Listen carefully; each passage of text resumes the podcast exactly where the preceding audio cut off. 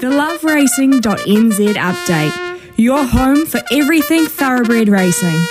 Visit loveracing.nz, racing's biggest fan. It is uh, 10.28 and yeah, it is a massive weekend. I was just looking at the number of uh, race meetings around the country. There are, by my reckoning, there's four Gallops meetings starting today at Riccarton and there's at least four trotting meetings, harness meetings. There could be five and that's just in New Zealand, Louis. Um, Smithy, if anybody sees you this weekend, they don't know you by the sounds of it. Um, it. It sounds like it's one of those ones. And, and as far as the gallops go, yeah, there's there's a lot. There is a lot to get through. Starting on the synthetic today at Riccarton for their Christmas at the races. So, um, I tell you what, it was. It feels like an age ago. It was Cup Week, but it was only two and a half, three weeks ago. And boy, oh boy, that was that a big go. Um, I reckon I found one today at the Riccarton Synthetic, which is a bizarre thing to admit because you don't want to get too cocky or carried away on the Riccarton Synthetic because you never know what's going to happen. But there's a horse that has Cup Week form in race seven called Richard Stomper. Richard Stomper. And Richard Stomper has been running some seriously good races. Um, and it, and it's only run three lengths behind Lord Donovan on the last day, and it's it's only uh, run a length behind if I did it in the on the, the first day, and it did the donkey work pulling the rest of the field back up to it that day. McCann was behind it and came out and won on the last day, so it's got all of the good form around it. Race seven, Richard Stomper.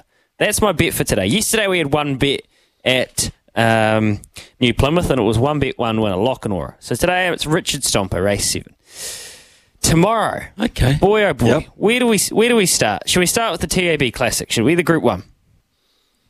What do you make of this field, Smithy? What's what's cool, what sort of call sign Mav are we going to get? You give us the local. I knowledge. don't.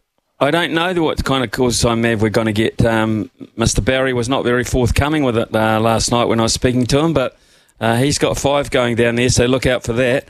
Um, but um, he's Oh, I think it's an amazing field. And what did Stephen Hunt tell us the other day? He thought it was an Agon.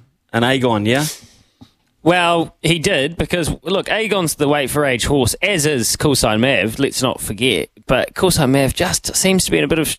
He was in good form during the Cup, uh, the, the, sorry, the Hawke's Bay Carnival. He just couldn't beat the, the real good ones, which have you know mostly not in this race. To be fair, um, mm. don't know what to make of his last start, but Agon yeah, he's the Australian weight for age guy who's been going around and running fourths and fifths against Mr. Brightside and stuff. So good form, but he's drawn 17. So what do you mean to do with that? Don't know. It's that's that's a nightmare draw down there. A nightmare. It's terrible. And if if you thought 17 was bad, well, Desert Lightning, who's on the up and a really nice young horse, he's drawn 16. Um, uh, Faraglioni's drawn 15. She was pretty good at Pukekohe. Town Crier for Royd's drawn two, so nice little draw there. Um, there's something else with a terrible draw. Oh, Bellardo Boys drawn 12. Um, Fashion Shoots drawn 10. Malt Time, Malt Time for Sean and either Emma Clotworthy, $10 330.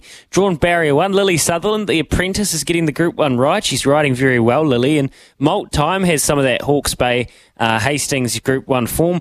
For me, I think it's got to be all about Habana.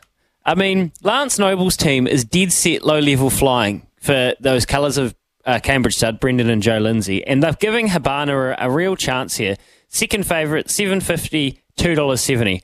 I would have thought from barrier six, Habana top four at two dollars twenty was one of the bets of the weekend. Just from the draw and knowing the horse is on the up, you're getting two twenty top four with barrier six, when the rest of the nice horses are, have niggly draws, and you get the, the best jockey in the country um, at the moment as far as form goes, and, and, Warren Kennedy, obviously, respect to Owen Patrick, um, but Warren is just, he's just so in the zone. So that's the Group 1, the TAB Classic uh, down there at, at Trentham. Um, there's another group race for the two year olds, and, and, you've got a horse called Red Sea in the same colours uh, as Habana. It's 380 into 320, but but Pikey's got Poetic Champion, the Super Seth in there.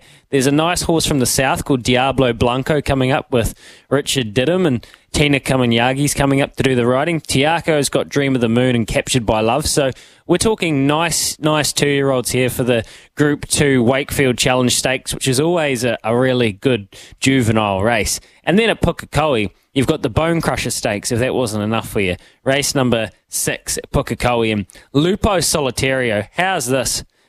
240 into a dollar 70, taking a mammoth amount of money.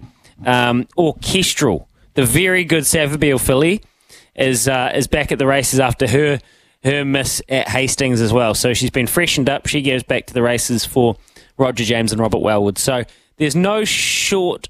Um, there's no there's no shortcoming of good horses this weekend, Smithy. Group one weekend, and we'll let you know about it on the Good Oil tomorrow, and also the mail run from 8 till 10, Mick and me, we will be fired up trying to tip winners and uh, get some very good mail. Okay, uh, that's cool, Louis. That's uh, Louis and uh, Love Racing. Uh, stick around, racing folks, because uh, after the break, Louis is going to have a, a, chat with Greg O'Connor as well um, in terms of the, the bulletin, because it's a massive weekend, and I mean a massive weekend for harness racing. So, Louis and Greg after the break.